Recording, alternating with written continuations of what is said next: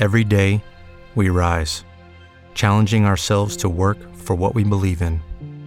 At U.S. Border Patrol, protecting our borders is more than a job, it's a calling. Agents answer the call, working together to keep our country and communities safe. If you are ready for a new mission, join U.S. Border Patrol and go beyond. Learn more at cbp.gov/careers. ANSA Voice Magazine. It's five o'clock and I walk through the empty streets. Thoughts fill my head, but then still no one speaks to me. My mind takes me back to the years that have passed me by.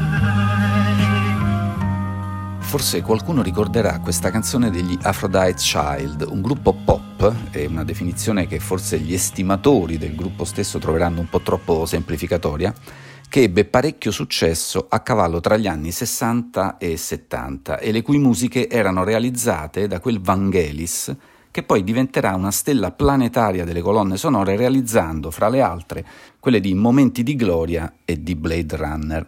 Bentornati alla parola della settimana che, eh, come avete capito, è dedicata eh, questa volta alla parola vuoto. Le strade vuote, così come le città vuote, le piazze vuote, ora anche i parchi vuoti forse, sono tra le espressioni che abbiamo usato di più in questi giorni.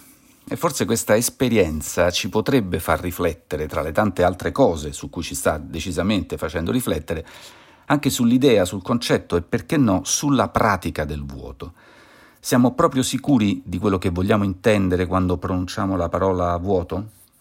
Quella che Demis Roussos, il cantante eh, degli Aphrodite Child, fa nella canzone è una specie di riflessione sull'identità. Dice: È difficile credere che sono io quello che vedo riflesso nei vetri. E questa interrogazione su chi siamo e sul tempo che passa è favorita proprio da quelle strade vuote e d'altra parte un autore che ha riproposto il brano in Italia è stato Franco Battiato, forse non per caso vista la sua passione e il suo interesse per le filosofie le religioni orientali e il misticismo. È così difficile credere, canta a un certo punto Rousseau, che è così che io devo essere. Il vuoto infatti spaventa noi occidentali, almeno dai tempi in cui Aristotele fissò definitivamente questa espressione, tradotta in latino con horror vacui, sostenendo che la natura rifugge il vuoto e perciò lo riempie costantemente.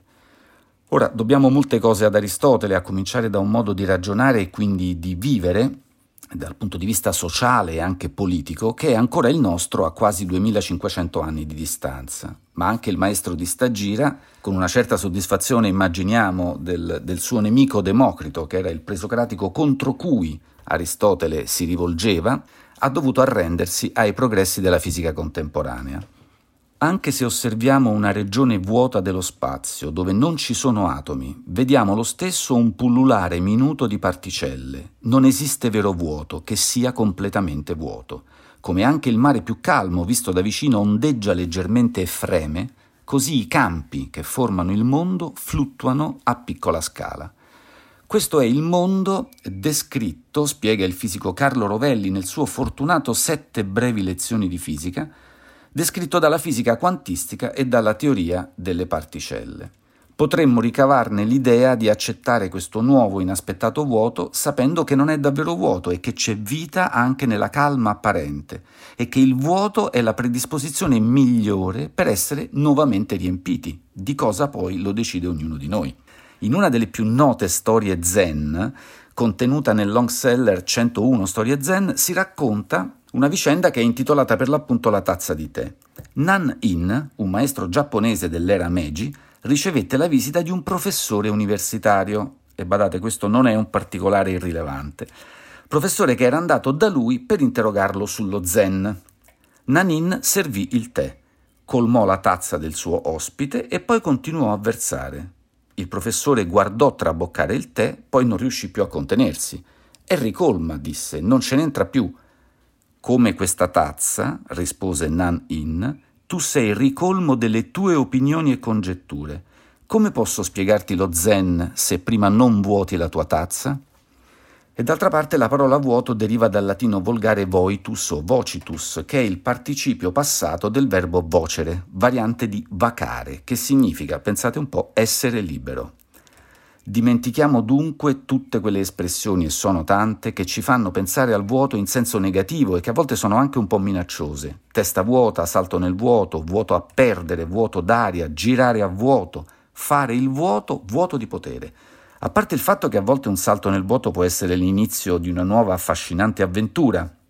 Pensate per esempio al film di Robert Zemeckis che si intitola Sull'orlo del vuoto e che ci racconta l'impresa di Philippe Petit che nel 1974 camminò sulla fune tesa tra le due Twin Towers di New York il vuoto comunque, dicevamo, può essere anche la precondizione, magari dolorosa, della creazione e dell'immaginazione, come racconta invece Peter Gabriel nella canzone Mercy Street, tratta e ispirata alle opere della poetessa Anne Sexton. Looking down on empty streets, all she can see are the dreams all made solid,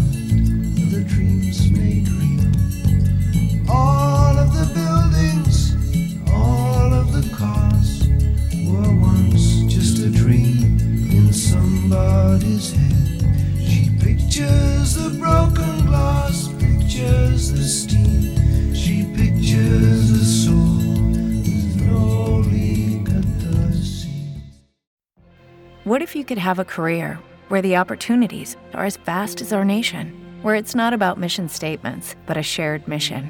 At U.S. Customs and Border Protection, we go beyond to protect more than borders from ship to shore, air to ground, cities to local communities. CBP agents and officers are keeping people safe.